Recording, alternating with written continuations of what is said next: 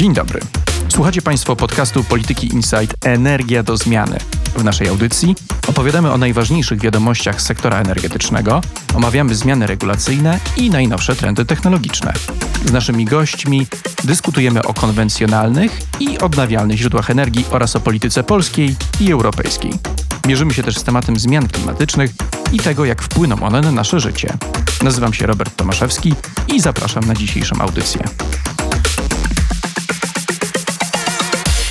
Władimir Putin chce zwasalizować Ukrainę i doprowadzić do przebudowy układu sił w Europie. Szantaż energetyczny jest tu jednym z narzędzi Moskwy, pomocnym w budowie politycznej i ekonomicznej presji na Unię Europejską. Wspólnota jest bowiem uzależniona od rosyjskiego gazu i ropy, a ewentualne sankcje wobec Moskwy uderzyłyby rykoszetem w europejskie gospodarki. O tym, jak kryzys i groźba wybuchu wojny z Ukrainą wpłyną na energetyczne relacje Unii z Rosją, opowie dr Szymon Kardeś z Ośrodka Studiów Wschodnich. Dzień dobry panu, dzień dobry państwu. Dzień dobry, panie doktorze. Może zacznijmy od takiego spojrzenia strategicznego na tą sytuację, którą mamy obecnie i zacznijmy od Gazpromu. To znaczy, czym dzisiaj ten koncern jest dla Rosji, dla Kremla? Czy to jest cały czas taka maszynka do zarabiania pieniędzy, czy jeszcze bardziej narzędzie do obrony geopolitycznych stref wpływów przez Rosję? No i jak ta rola tej firmy ewoluowała w ostatnich latach? Czym ona dzisiaj tak naprawdę jest? Gazprom był, jest i najprawdopodobniej pozostanie pewną hybrydą, takim hybrydowym e, tworem. Bo z jednej strony jest spółką prawa handlowego i musi kierować się w swoich działaniach taką logiką, jaką podmioty gospodarcze się kierują, czyli myśleć o zyskach, myśleć o kontraktach, które przynoszą korzyści, myśleć o bilansie, no bo akcjonariuszami Gazpromu są też podmioty prywatne, a więc z jednej strony to jest logika funkcjonowania właściwa spółką prawa handlowego. No ale z drugiej strony oczywiście wiemy, że tym głównym akcjonariuszem i podmiotem, który Gazprom kontroluje, jest państwo. Gazprom musi uwzględniać, realizując swoją politykę, no to, co wynika z wytycznych państwowych, a więc jest nie tylko zwykłą spółką prawa handlowego w pewnych wymiarach, ale też ważnym instrumentem w prowadzeniu polityki wewnętrznej i zagranicznej przez państwo. I teraz ten hybrydowy status, on ma swoje jasne i ciemne strony z punktu widzenia bilansu zysków i strat samego koncernu. I te ciemne i jasne strony dotyczą zarówno kontekstu stricte wewnętrznego czy rynku wewnętrznego, jak i aktywności na rynkach zagranicznych. Bo jeśli patrzymy na rynek wewnętrzny, jasną stroną niewątpliwie jest to, że Gazprom ma szereg przywilejów, na przykład przywilej eksportowy. Jest jedynym podmiotem, który ma prawo eksportować gaz systemem rurociągowym. Ten przywilej się nie zmienił. LNG mogą inne podmioty, ale rurami tylko Gazprom. Poza przywilejami są też obowiązki. Gazprom realizuje bardzo kosztowny program gazyfikacji kraju. Gazprom realizuje dostawy do odbiorców, którzy albo nie płacą w ogóle, albo płacą z opóźnieniem, albo czasami płacą mało, czyli realizuje na przykład dostawy do odbiorców krajowych, które są średnio rentowne. Ale musi to robić, no bo wynika to z pewnych zobowiązań, które podjęło na siebie państwo. A więc jasne i ciemne strony, przywileje i obowiązki. I to samo, jeśli idzie o aktywności na rynkach zewnętrznych. Gazprom jest zaangażowany w takie projekty, gdzie dochodzi do pewnej synergii między korzyściami i interesami państwa, i interesami samego Gazpromu. I tutaj bardzo dobrym przykładem jest gazociąg czy Nord Stream 1, czy Nord Stream 2, bo my często się koncentrujemy na tych celach politycznych, które osiąga Kreml, ale tak naprawdę nie zapominajmy, że to jest też ważne z punktu widzenia samego koncernu. Zwiększa jego elastyczność, jeśli idzie o możliwość prowadzenia operacji na rynku europejskim każdy dodatkowy szlak na lukratywnym rynku jest niewątpliwie z punktu widzenia koncernu też ważny i potencjalnie rodzi możliwość uzyskiwania korzyści ekonomicznych. Tak? A więc projekty, gdzie mamy efekty synergii, ale czasami Gazprom angażowany jest w takie przedsięwzięcia, które albo są ambiwalentne z punktu widzenia jego korzyści ekonomicznych, albo rodzą wątpliwości co do korzyści ekonomicznych. I tutaj dobrą ilustracją jest na przykład projekt Siła Syberii, bardzo kosztowny projekt realizowany w latach 2014-2019 dostaw rurociągowych do Chin, gdzie cały czas istnieje szereg wątpliwości, czy te dostawy okażą się finalnie i cały ten projekt okaże się rentowny z punktu widzenia Gazpromu. Są poważne wątpliwości. No a korzyści państwa są tutaj niewątpliwe. I wreszcie takie sytuacje, w których ewidentnie Gazprom jest ofiarą polityki państwa. I tutaj dobrą ilustracją jest e, cała rozgrywka wokół Ukrainy. Jeszcze w pierwszej dekadzie lat 2000 Ukraina była największym rynkiem zbytu dla rosyjskiego gazu. W tej chwili bezpośrednio nie kupuje rosyjskiego gazu w ogóle. Oczywiście państwo próbowało realizować swoje cele polityczne, wykorzystując do tego Gazprom jako instrument, no ale z punktu widzenia samego koncernu trudno jest mówić o jakichkolwiek korzyściach, a wręcz właściwie należałoby mówić o stratach i o tym, że koncert staje się ofiarą. Reasumując, ten obrazek jest złożony i ten hybrydowy status czasami pozwala Gazpromowi na to, by te korzyści odnosić, a czasami Gazprom staje się trochę tego hybrydowego statusu ofiarą. A czy ten status on się jakoś zasadniczo zmienił na przestrzeni tych lat? No bo tu są oczywiście takie taktyczno-strategiczne zmiany, no bo z jednej strony Moskwa dopuściła na przykład większy udział innych przedsiębiorstw w eksporcie rosyjskiego LNG, takich jak Nowatek, do tego, żeby mogły na tym większym stopniu zarabiać i konkurować w tym segmencie rynku z Gazpromem. Tak jak pan doktor opowiada, no cały czas firma ta ma szereg bardzo ciężkich obowiązków wobec państwa, ale czy ten status jakoś uległ zmianie, czy jednak to pozostaje takim niezmiennym elementem ta hybrydowość i z jednej strony konieczność realizacji rosyjskiego interesu, a z drugiej zyski biznesowe, które też realizuje. Czy w tej formule to nadal nie uległo zmianie? Mam wrażenie, że co do e, pryncypiów jakiejś fundamentalnej zmiany tutaj nie ma. Oczywiście dokonują się pewne korekty, ale korekty na obu poziomach. To znaczy i obserwujemy czasami próbę wciągania Gazpromu w realizację pewnej agendy politycznej, która w danym momencie jest z punktu widzenia państwa traktowana priorytetowo. Mam wrażenie, że aktualna sytuacja na europejskim rynku gazowym, czyli ten kryzys gazowy, który obserwujemy i to, w jaki sposób e, strona rosyjska się do niego przyczynia, jest po części konsekwencją tego, że Gazprom najprawdopodobniej podporządkowuje się tutaj pewnym wytycznym, które niekoniecznie motywowane są ekonomicznie. Ale z drugiej strony też mogliśmy w ostatnich latach obserwować takie elementy, które sprawiały, że ten komponent korporacyjny był wzmacniany. Warto zwrócić uwagę na zmiany na poziomie zarządzania koncernu. Znaczy ten koncern właściwie poza prezesem Millerem, który stoi na czele koncernu już ponad 20 lat, to dokonały się bardzo poważne zmiany na poziomie, na szczeblu kierowniczym. Docierają sygnały, bo oczywiście kontrakty handlowe mają to do siebie, że są tajemnicą handlową i formuły w nich zawarte są tajemnicą handlową, ale docierają informacje o tym, że Gazprom dokonuje pewnych korekt też jakby w zakresie polityki handlowej, uwzględniając kontekst zmian e, czy jakichś trendów, które zachodzą na rynkach, czy chociażby uwzględnianie gdzieś w horyzoncie długoterminowym takich elementów jak wyzwania klimatyczne, czy kwestia rewolucji wodorowej. To cały czas jeszcze raczkuje, ale to są już elementy, które się pojawiają na poziomie dyskusji o zmianach strategii samego koncernu. A więc mam wrażenie, że jeśli mówimy o pewnej ewolucji, o pewnych zmianach, to one zachodzą, ale nie co do pryncypiów i zachodzą jakby w obu sferach. To znaczy, i możemy przytoczyć różne przykłady pokazujące, w jaki sposób koncern jest wykorzystywany politycznie, i również dochodzą nam tutaj jakieś przykłady i ciekawe pojedyncze kazusy ilustrujące, że firma ta musi uwzględniać kontekst zmian rynkowych i też działać tak, jak spółka rynkowa. Wyjaśniliśmy sobie ten status hybrydowy Gazpromu na początku. To teraz przejdźmy do tego, co się dzieje na wschodzie, ale popatrzmy na to nie z punktu widzenia geopolityki, ale z punktu widzenia celów energetycznych, jakie Moskwa chce zrealizować. No i one są taktyczno-strategiczne, tak? Znaczy, z jednej strony Moskwa chce dokończyć certyfikację Nord Stream 2, no ale jednocześnie ma nadzieję, że przekona europejskich partnerów do powrotu do starodawnych, długoterminowych umów na sprzedaż gazu. To się udało z Węgrami ostatnio i Węgry aktywnie zabiegają o to, żeby pokazać, jakie są wspaniałe plusy tego rodzaju porozumień. No i też na tym poziomie strategicznej rozmowy z Unią Europejską Rosja chce się wzmocnić w tym dialogu na temat transformacji Europejskiego Zielonego Ładu, no bo on też niesie ze sobą potężne konsekwencje, jeżeli chodzi na przykład o podatek od śladu węglowego, który może uderzyć w rosyjski eksport. Jak te cele właśnie Moskwy są realizowalne w obliczu tego kryzysu, w jakim się znaleźliśmy? To znaczy, czy możemy na tę chwilę, na ten dzień, w którym się znajdujemy, powiedzieć, że Moskwa jest na dobrej drodze, żeby któryś z tych celów zrealizować, a być może posuwa się do przodu na wszystkich frontach, że tak powiem, albo wręcz przeciwnie, może gdzieś się cofa. Jakie jest Pana zdanie w tym zakresie?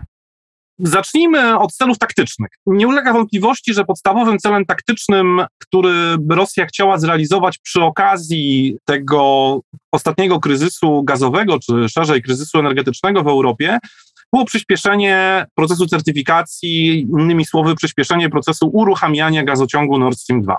Wiemy, że ten cel najprawdopodobniej nie zostanie osiągnięty. No bo istotą rosyjskich działań było to, by pokazać państwom europejskim brak sensu w trzymaniu się pryncypiów, w trzymaniu się tego, by za wszelką cenę stosować regulacje prawne, trzymać się procedur, abstrahując od tego, że przecież sytuacja na rynku robi się coraz gorsza, ceny szybują, mamy gotową infrastrukturę, która właściwie aż się prosi, żeby ją wykorzystać, no a regulacje na to nie pozwalają. I liczono na to, że taka logika ekonomiczna zwycięży ponad przywiązaniem do procedur, ponad zobowiązaniami wynikającymi z różnego rodzaju regulacji prawnych. I wydaje się, że ten cel osiągnięty nie zostanie, dlatego że nie wpłynęło to ani na dynamikę procesu certyfikacji rozpoczętego w ubiegłym roku, wprost przeciwnie, znaczy w którymś momencie ten proces został przerwany ze względów prawnych właśnie, gdzie Gazprom poprzez spółkę Nord Stream 2AG został zobligowany do utworzenia spółki na terenie Niemiec, która ma być właścicielem i operatorem tej niemieckiej części gazociągu, przygotować odpowiedni pakiet dokumentów i wtedy dopiero ta procedura będzie mogła być wznowiona. Ze względów prawnych sam proces został przerwany i wszystko na to wskazuje, że również w tej logice prawnej on będzie teraz kontynuowany. To znaczy, jeżeli rzeczywiście ten komplet dokumentów się pojawi i sam proces zostanie wznowiony, to nie zakładam, żeby BNETSA, czyli niemiecki organ regulacyjny, a później Komisja Europejska i później po raz kolejny BNETSA ulegała tej presji takiej polityczno-ekonomicznej, by cokolwiek tutaj przyspieszać, co naruszałoby obowiązujące procedury. I myślę, że z tego punktu widzenia rosyjska kalkulacja się nie powiodła. Podjęto kolejną próbę pokazania, że no, być może w sytuacji kryzysowej logika ekonomiczna, tak zwany zdrowy rozsądek w rosyjskim ujęciu, zwycięży ponad prawem. No, to się nie udało i nie sądzę, żeby nastąpiła w tym zakresie jakaś zmiana. Czyli mamy jeden minus. Tu się nie udało Rosjanom. Tu się nie udało.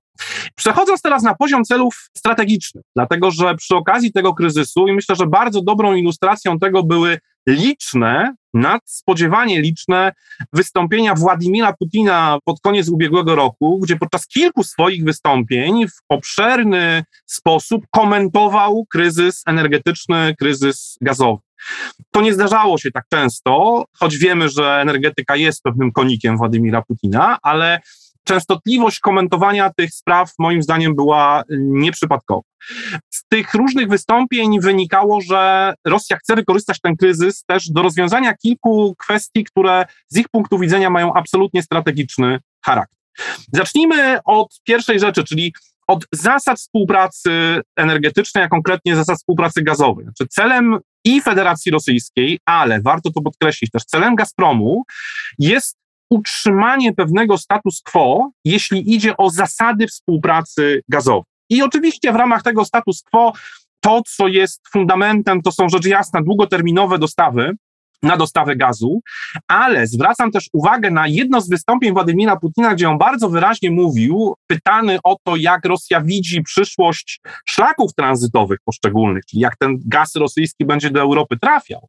Władimir Putin mówił bardzo wyraźnie, że musimy mieć też jasność po stronie europejskiej, którymi szlakami, jakie ilości gazu mają do tej Europy trafiać. Bo wszyscy nas pytają, czy utrzymamy tranzyt przez Ukrainę, a my musimy mieć jasność co do tego, ile, którędy będzie Europa tego gazu potrzebować. Innymi słowy, moim zdaniem, to jest zasygnalizowanie, że chodzi nam nie tylko o długoterminowe z punktu widzenia Rosji, nie tylko długoterminowe kontrakty na dostawy, ale też pewne długoterminowe zobowiązania co do możliwości wykorzystywania poszczególnych szlaków tranzytowych. I kolejny element bardzo ważny, który z rosyjskiego punktu widzenia też się często pojawia, to jest to, w jaki sposób te kontrakty są konstruowane, jeśli idzie o formuły cenowe.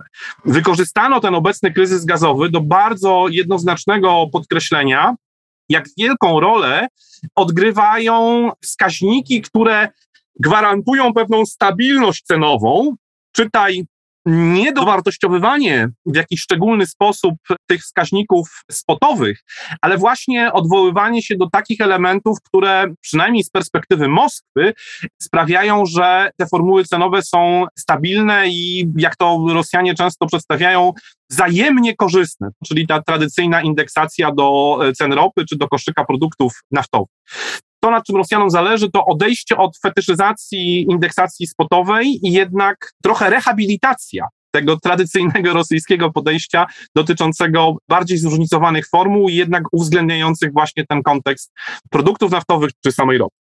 Kolejna rzecz, myślę, ważna, na której Rosjanom zależy, to jest wykorzystanie tego kryzysu do tego, by szerzej porozmawiać o wyzwaniach regulacyjnych, które się wiążą z obecnością na rynku europejskim.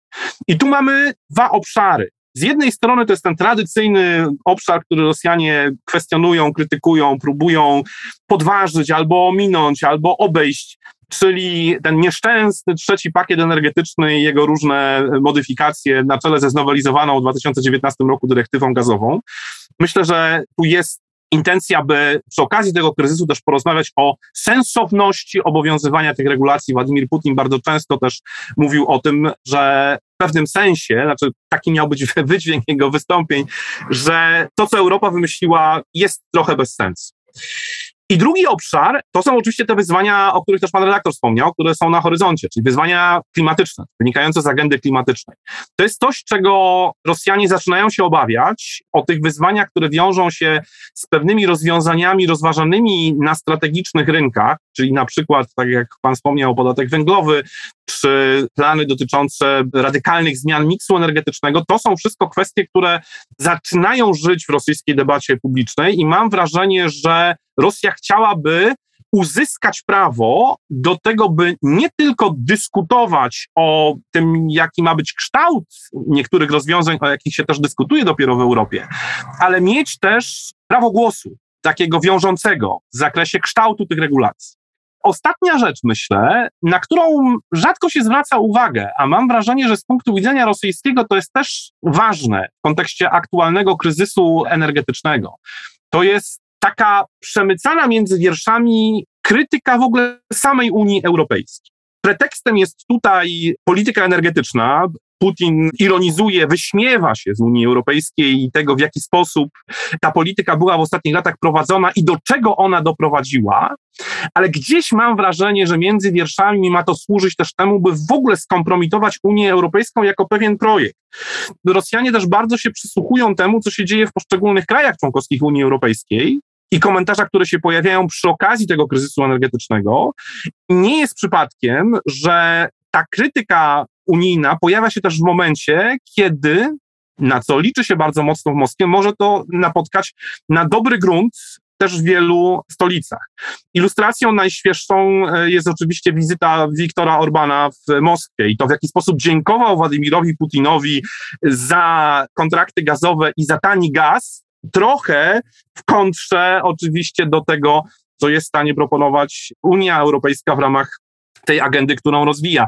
Mam wrażenie, że z rosyjskiego punktu widzenia ta pokusa, by uderzyć w Unię, by kopnąć Unię, jeśli tylko jest ku temu okazja, to jest też jeden z elementów, na który warto zwracać uwagę, bo Rosji zawsze łatwiej rozmawiać z podzieloną Europą, z rozbitą Europą, z taką Europą, która nie mówi jednym głosem, e, niż z Europą skonsolidowaną i mającą pewną wspólną, wypracowaną pozycję, jeśli idzie o różne polityki, w tym politykę energetyczną. No i rozbiliśmy sobie te cele Moskwy energetyczne na te czynniki pierwsze. Pan doktor to bardzo szczegółowo i analitycznie przedstawił. I tutaj właśnie chciałbym pana zapytać, jak ta eskalacja, którą obserwujemy w ostatnich dniach i tygodniach, czyli coraz większe ryzyko wybuchu gorącej wojny pomiędzy Ukrainą i Rosją, najazdu Rosji na Ukrainę, jak to wpływa na realizowalność tych celów? Pytam dlatego, bo trochę na naszych oczach postępuje bardzo szybko te energetyczne zbliżenie Stanów Zjednoczonych i Unii Europejskiej. Świetnie pokazują to dane dotyczące ściągalności do Europy amerykańskiego LNG. W styczniu 2022 roku 66% dostaw amerykańskiego gazu trafiło do Europy wobec 61% w grudniu, więc te liczby bardzo szybko rosną. Waszyngton też intensywnie zabiega o to, by zorganizować jakieś awaryjne dostawy do Unii w razie, gdyby Rosja odcięła swoje gazociągi w przypadku wybuchu konfliktu i objęcia tego kraju sankcjami. No i wreszcie mamy też coraz takie odważniejsze statementy ze strony Komisji Europejskiej, ale też przedstawicieli rządu Niemiec, świadczące o tym, że z jednej strony gazociąg Nord Stream 2 będzie prawdopodobnie podlegał tym amerykańskim sankcjom, gdyby doszło do pełnoskalowej inwazji. No a z drugiej, tutaj choćby słowa niedawne niemieckiego ministra gospodarki Roberta Habecka o tym, że no Niemcy muszą szukać alternatywnych źródeł dostaw gazu. Czy ta eskalacja opłaca się Moskwie? A jeżeli nie, to gdzie jest tutaj ta granica, której Moskwa nie może przekroczyć?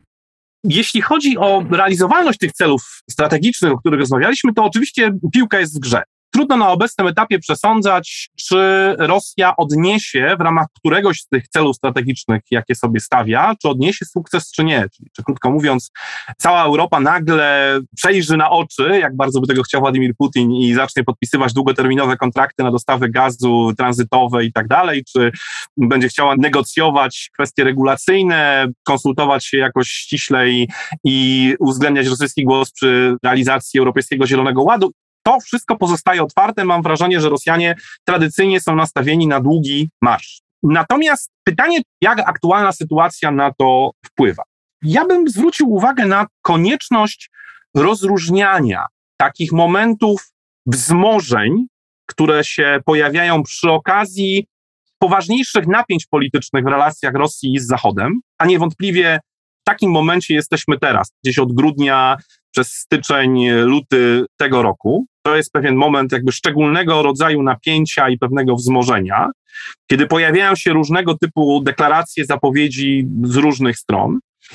A więc odróżniałbym ten specyficzny moment od takich okresów, które jednak jak patrzymy na historię stosunków międzynarodowych, a już gdybyśmy się koncentrowali tylko na najnowszej historii relacji między Rosją a Unią Europejską, od takich okresów, które są dużo dłuższe i występują pomiędzy tymi szczególnymi momentami napięć, które moim zdaniem dają nam lepszy ogląd tego, czego możemy się spodziewać w horyzoncie długoterminowym.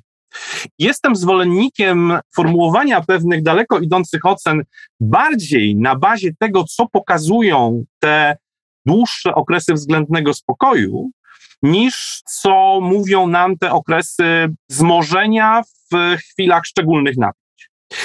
Jeśli spojrzymy na to z tej perspektywy i popatrzymy na bilans działań po ostatnim takim okresie napięć, czyli po roku 2014-15, kiedy Rosjanie anektowali Krym, kiedy dokonali agresji przeciwko wschodniej Ukrainie, w jaki sposób to się przełożyło w kolejnych latach na ich sytuację na rynku europejskim. A też pamiętamy, że tuż po tych agresywnych działaniach pojawiało się po stronie europejskiej, w tym po stronie unijnej, cały szereg różnych działań i zapowiedzi o konieczności dywersyfikacji, o konieczności zmniejszania zależności od Rosji, od konieczności też wzmacniania relacji z innymi partnerami, nie tylko w sferze energetycznej, ale w ogóle. Otóż bilans perspektywy rosyjskiej jest więcej niż pozytywny.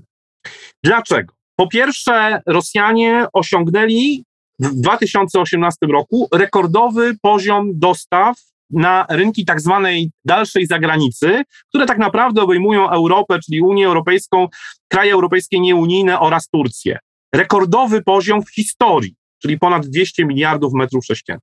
Po drugie, w 2018 roku osiągnęli rekordowy udział w europejskim rynku gazowym, prawie 37%.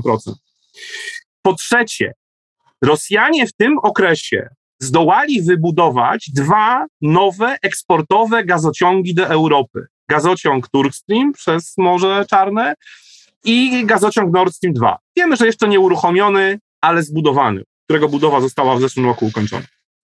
Łączna przepustowość tych nowych gazociągów odpowiada praktycznie łącznej przepustowości gazociągów, nowych gazociągów, które Rosja wybudowała do Europy w ciągu wcześniejszych 25 lat. Jama Europa i Nord Stream 1 wybudowane łącznie do roku 2012. Zwiększyli swój też potencjał, jeśli chodzi o możliwości eksportowe. Większość krajów, która związana jest z Rosją długoterminowymi kontraktami na dostawę gazu, nie tylko tych kontraktów nie zerwała, czy nie renegocjowała w kierunku, nie wiem, skrócenia ich okresu, ale została przy nich, a część krajów podpisała nowe kontrakty, albo część krajów przedłużyła te kontrakty. Oczywiście były też takie kraje, które jasno zadeklarowały, że to tylko kolejna przyczyna skłaniająca nas do tego, by trzymać kurs dywersyfikacyjny, tak szczególnie dotyczy to krajów Europy Środkowej, takich jak Polska na przykład, ale też krajów bałtyckich, prawda, więc jakby ten obrazek też nie jest taki jakby jednolity, tak, że wszyscy zostali przy swoim, no nie, jakby pewne straty też są. Ale jeżeli patrzymy na ten obrazek jakby z szerszej perspektywy, to mam wrażenie, że te liczby, one też z punktu widzenia rosyjskiego są ważne, bo one pokazują, że niezależnie od tego, co się wydarzyło. A wydawało się, że wydarzyły się rzeczy politycznie straszne, no bo w momencie, kiedy jeden kraj zabiera część terytorium innego kraju, no to w zasadzie powinien być to sygnał alarmowy dla wszystkich. A jednocześnie, jak patrzymy na wskaźniki, no to nie znajduje to swojego potwierdzenia. I w związku z tym ja mam takie poczucie, że po tym kolejnym wzmożeniu, które w tej chwili obserwujemy, nastąpi moment uspokojenia. I w tym momencie uspokojenia, jeśli teraz patrzymy na horyzont długoterminowy, nie mam pewności, czy w perspektywie najbliższych lat dojdzie do poważniejszego przewartościowania sposobu myślenia o budowaniu relacji z Rosją, w szczególności w tych krajach, które w ramach Europy Zachodniej są głównymi partnerami Rosji w sektorze energetycznym, czyli Niemiec, Austrii, Włoch i tak dalej. Co nie znaczy, że nie będzie jakiś korekt być może Niemcy zdecydują się na terminal LNG, być może będą też wspierać inne projekty, które będą zmierzały do realnej dywersyfikacji źródeł, a nie tras dostaw. Ale nie mam pewności, czy ta sytuacja kryzysowa, którą mamy obecnie, szczególnie jeśli nie dojdzie do rosyjskiej inwazji na Ukrainę, czy będzie prowadziła do jakichś poważniejszych przewartościowań w sposobie myślenia o budowaniu współpracy z Rosją w horyzoncie powiedzmy najbliższych lat, najbliższej dekady. Te ostatnie doniesienia agencyjne z dzisiejszego poranka świadczą dokładnie o takim scenariuszu, jaki pan doktor zakreślił. To znaczy, mamy informację o tym, że część rosyjskich żołnierzy wraca z tych ćwiczeń i zmierza w kierunku swoich głównych baz, co by oznaczało, że mamy jakiś sygnał świadczący o deeskalacji. No i to też będzie oczywiście dobry impuls do tego, żeby spróbować sobie wyobrazić, jak to było przed tym kryzysem. No i może udałoby się wrócić do tych starych business as usual, że tak powiem, na tyle, na ile jest to oczywiście możliwe. Ale chciałbym dosłownie podciągnąć jeszcze ten wątek o jedno okrążenie intelektualne dalej. Byśmy sobie wyobrazili, że mimo wszystko jednak dojdzie do eskalacji, dojdzie do jakiejś może niepełnoskalowej inwazji, ale do wtargnięcia wykraczającego jakieś ruchy wojsk w Donbasie. Pojawią się ofiary śmiertelne po obu stronach, wejdą jakieś sankcje, być może nie w takiej atomowej wersji, ale jakieś, które mają symbolicznie chociaż ukarać Moskwę.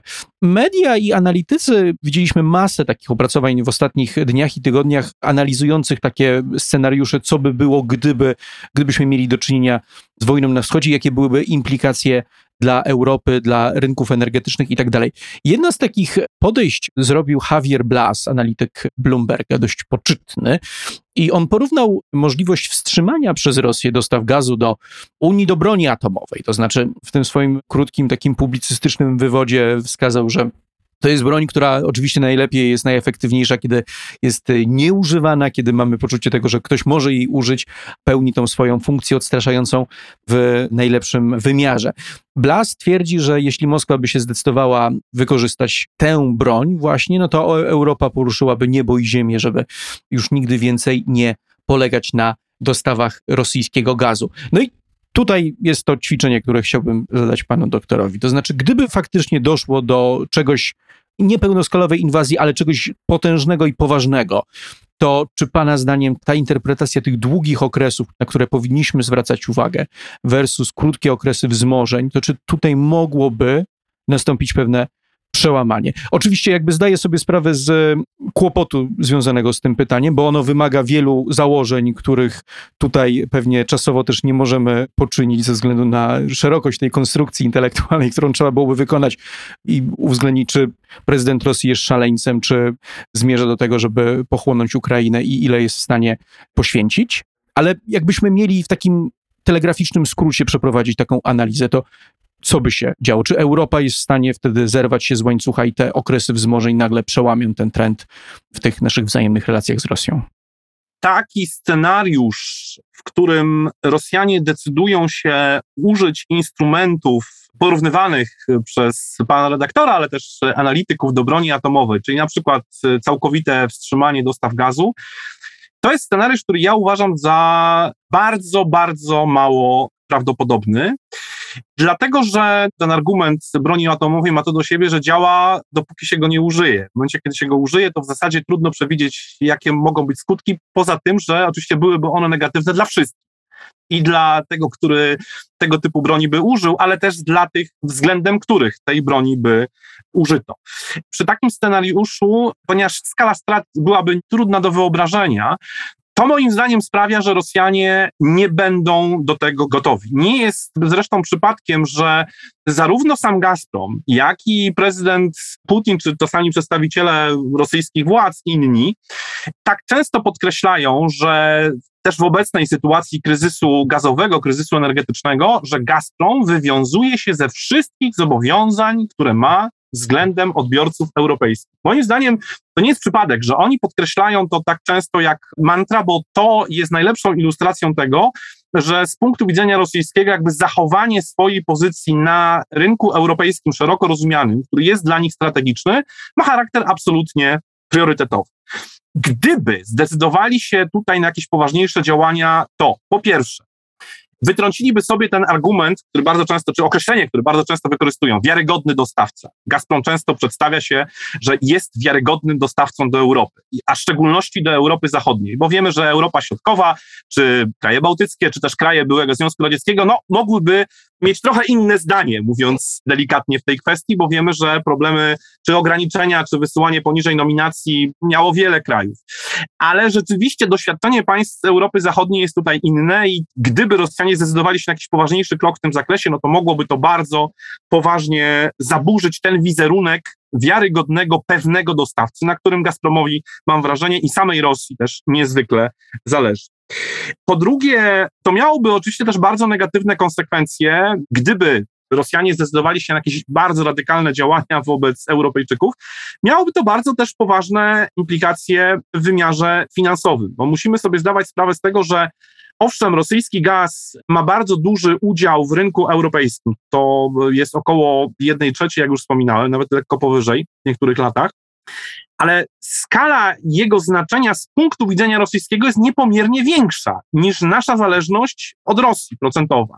Dlatego, że dla Rosji rynek europejski to jest regularnie powyżej 80% udziału w eksporcie, czasami nawet więcej. Jeżeli patrzymy na Europę nie tylko jako Unię Europejską, ale też doliczymy kraje poza unijne i Turcję do tego dołączymy, bo sam Gazprom też zresztą wrzuca Turcję tutaj do tego wspólnego koszyka.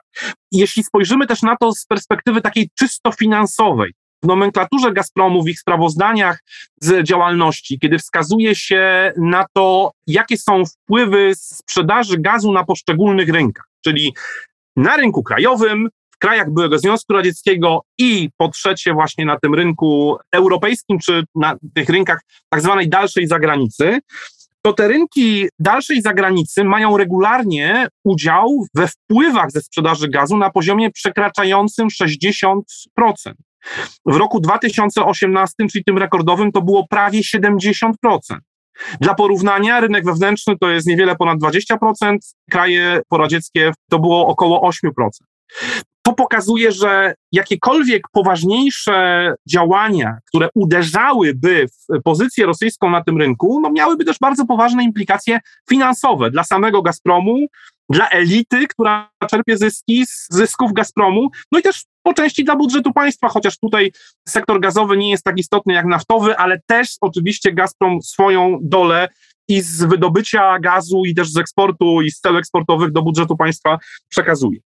I ostatni wątek. Te okoliczności sprawiają, że trudno sobie wyobrazić, by Rosjanie byli gotowi na użycie czegoś, co nazwalibyśmy opcją atomową.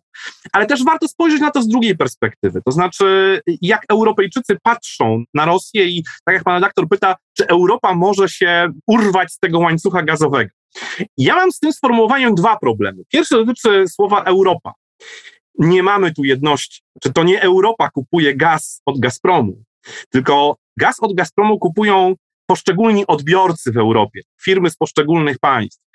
I tutaj mamy różne podejścia i różne polityki, upraszczając. Europa Zachodnia, która ma trochę inne doświadczenia współpracy z Gazpromem, w większości dobre lub bardzo dobre, czego potwierdzeniem są cały czas obowiązujące długoterminowe kontrakty, których nikt nie zamierza zrywać. I postrzeganie Rosji jako wiarygodnego partnera, z którym te relacje trzeba utrzymywać, mało tego, w niektórych krajach dokłada się do tego komponent polityczny, Prezydent Steinmeier, prezydent Niemiec, mówił przecież o tym, że energetyka jest jednym z mostów utrzymywania relacji z Rosją. Ten sposób myślenia będzie bardzo trudno zmienić, jeżeli rzeczywiście Rosjanie się na coś ekstraordynaryjnego nie zdecydują, a jak już powiedzieliśmy, jest to bardzo mało prawdopodobne. Europa, ona jest zróżnicowana. Ten Zachód, który myśli trochę inaczej, w trochę innym paradygmacie, no i wybrane kraje Europy Środkowej, takie jak Polska czy państwa bałtyckie, które mają inne doświadczenia, i zupełnie w innym paradygmacie funkcjonują i w związku z tym też konstruują swoją politykę energetyczną jakąkolwiek inną wobec Rosji. A więc Europa nie jest czymś wspólnym i w związku z tym trudno mówić o jakiejś wspólnej odpowiedzi i możliwości zerwania się z tej gazowej zależności. I po drugie łańcuch. Ja mam wrażenie, że właśnie wielu w Europie, szczególnie w Europie Zachodniej, nie postrzega tego jako łańcucha. To znaczy postrzegają trwającą wiele dekad współpracę z Rosją jako coś wzajemnie korzystnego. I mam wrażenie, że wszelkie tego typu kryzysy polityczne, łącznie z tym obecnym, on z pewnością dokłada jakieś ziarno niepewności. Toczy się zawsze jakaś debata publiczna, pojawiają się różne głosy, też w tych krajach, w których do tej pory wszystko się z Rosją energetycznie układało. Pewnie w Niemczech zaczyna się jakaś dyskusja, to na pewno swoje piętno jakieś odciśnie. Tylko ja się zastanawiam, jaka będzie skala tego oddziaływania. Czy to będzie chwilowe wzmożenie i, i oczywiście jakby konieczność pewnej korekty, ale przy niezmienionym paradygmacie, czy to może prowadzić do zmian paradygmatycznych? Ja niestety sceptycznie zakładam, że w swoich paradygmatach utwierdzą się te państwa, które miały negatywne doświadczenia we współpracy z Rosją, czy w relacjach z Rosją w różnych formatach, a nie wiem, czy ten kolejny kryzys doprowadzi do przewartościowania sposobu myślenia, czy do zmiany paradygmatu w tych krajach, które do tej pory na współpracę z Rosją, w tym współpracę z energetyczną, patrzyły jednak zupełnie innymi oczyma. To zostawmy to ćwiczenie intelektualne i na sam koniec, panie doktorze, chciałbym, żebyśmy spojrzeli na to wszystko, co się dzieje jeszcze z innej perspektywy. To znaczy nie z perspektywy y, naszych relacji jako Unii z Rosją, ale z poziomu globalnego, to znaczy relacji wschodu i zachodu. Bo na początku lutego wydarzyły się dwa arcyciekawe, moim zdaniem, zdarzenia, dosyć symboliczne, które uchwyciły tą energetyczną dychotomię, jaką widzimy w tym globalnym ładzie światowym. Pierwszym wydarzeniem to jest 4 lutego w Pekinie Władimir Putin i Xi Jinping razem z swoimi koncernami, czyli Gazpromem, Rosnieftem i China National Petroleum Corporation podpisali nowe kontrakty na dostawy gazu i ropy do Chin. Drugim wydarzeniem to jest 7 lutego i to jest dwudniowa Rada Energetyczna USA Unia, która w obecności europejskich i amerykańskich notabli na szczeblu komisarzy i sekretarzy podpisuje się pod z jednej strony jakby twierdzeniem, że musimy wzajemnie się wspierać energetycznie, szukać bezpieczeństwa dostaw gazu w tym trudnym momencie, ale jednocześnie przyspieszać z transformacją po to, żeby ograniczać zależność od paliw kopalnych, ponieważ cel neutralności klimatycznej nas obowiązuje, chcemy realizować cele Paryża. Czy możemy na to spojrzeć jak takie nowy energetyczny podział wschodu i zachodu, to znaczy jakby coraz bardziej rosnącą współzależność energetyczno-geopolityczną pomiędzy Moskwą i Pekinem, no i jednocześnie taki sojusz zachodu amerykańsko-europejski, który trochę ad hoc teraz widać w tych metanowcach, w tej armadzie, która płynie przez Atlantyk do europejskich portów, ale który też pokazuje, że Naszym celem jest dążenie do neutralności klimatycznej, naszym celem jest ograniczanie zależności od ropy, gazu, węgla. Czy to jest taka nowa wizja bloków energetycznych. Oczywiście biorąc wszystkie te czynniki, o których pan doktor wspomniał, to znaczy zainteresowanie Rosji tym, żeby utrzymać silną pozycję na europejskim rynku, niemożliwość stworzenia chińskiej alternatywy dla unijnych odbiorców, przynajmniej w tym krótkim okresie. Ale czy my nie jesteśmy przypadkiem od jakiegoś czasu świadkami tego kształtowania się takiego nowego ładu, nie tylko geopolitycznego, ale też energetycznego w tym podejściu do i do transformacji, i do udziału paliw kopalnych w ich znaczeniu w gospodarkach przyszłości. Co pan o tym sądzi, panie doktorze? Próbując znaleźć odpowiedź na to pytanie, wydaje mi się, że należy rozgraniczyć dwie perspektywy. Znaczy horyzont taki bardzo długoterminowy i horyzont, nie wiem, najbliższej dekady, najbliższego piętnastolecia.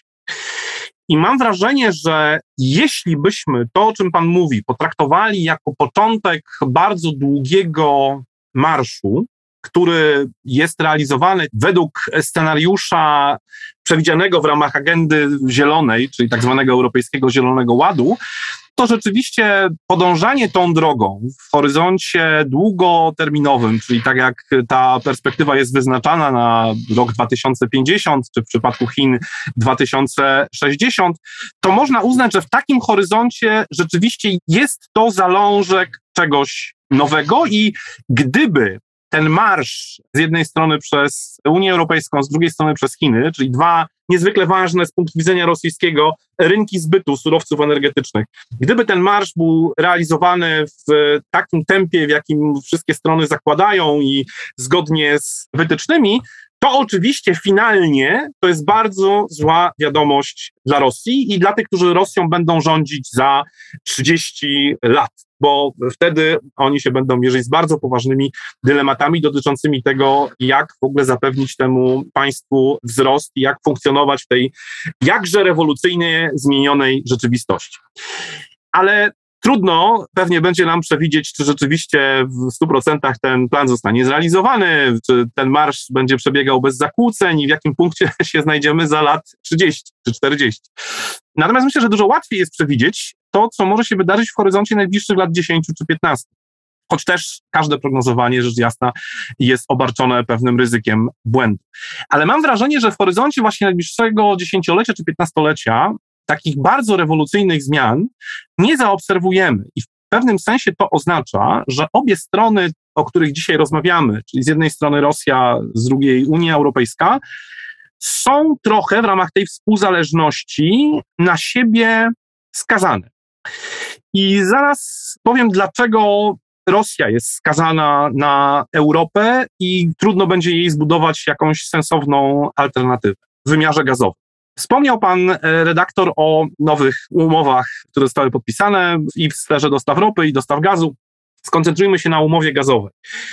Nowa umowa gazowa została podpisana z Chinami bardzo podobnym momencie, w jakim została podpisana pierwsza umowa gazowa. Pierwszy kontakt został podpisany w maju 2014 roku, wtedy kiedy mieliśmy konfrontację polityczną między Moskwą a Rosją po aneksji Krymu i Rosja bardzo potrzebowała takiego politycznego sukcesu, który miałby być demonstracją, że mamy alternatywę wobec partnerów zachodnich, no i Chińczycy wtedy zgodzili się na bardzo dobrych dla siebie najprawdopodobniej warunkach podpisać tę pierwszą umowę gazową. I kolejna umowa gazowa nieprzypadkowo kończy znowu wieloletni proces negocjacji w momencie, w którym Rosja znajduje się w takim szczególnym momencie napięcia z Zachodem. A więc politycznie mamy tutaj pewien wspólny mianownik. To są momenty, w których Rosjanie bardzo potrzebują tego, by móc zademonstrować Zachodowi, że o, jeżeli będziemy kontynuować tę konfrontacyjną linię, no to mamy na wschodzie alternatywę. Ale w rzeczywistości, poza jakby próbą politycznego rozegrania tego,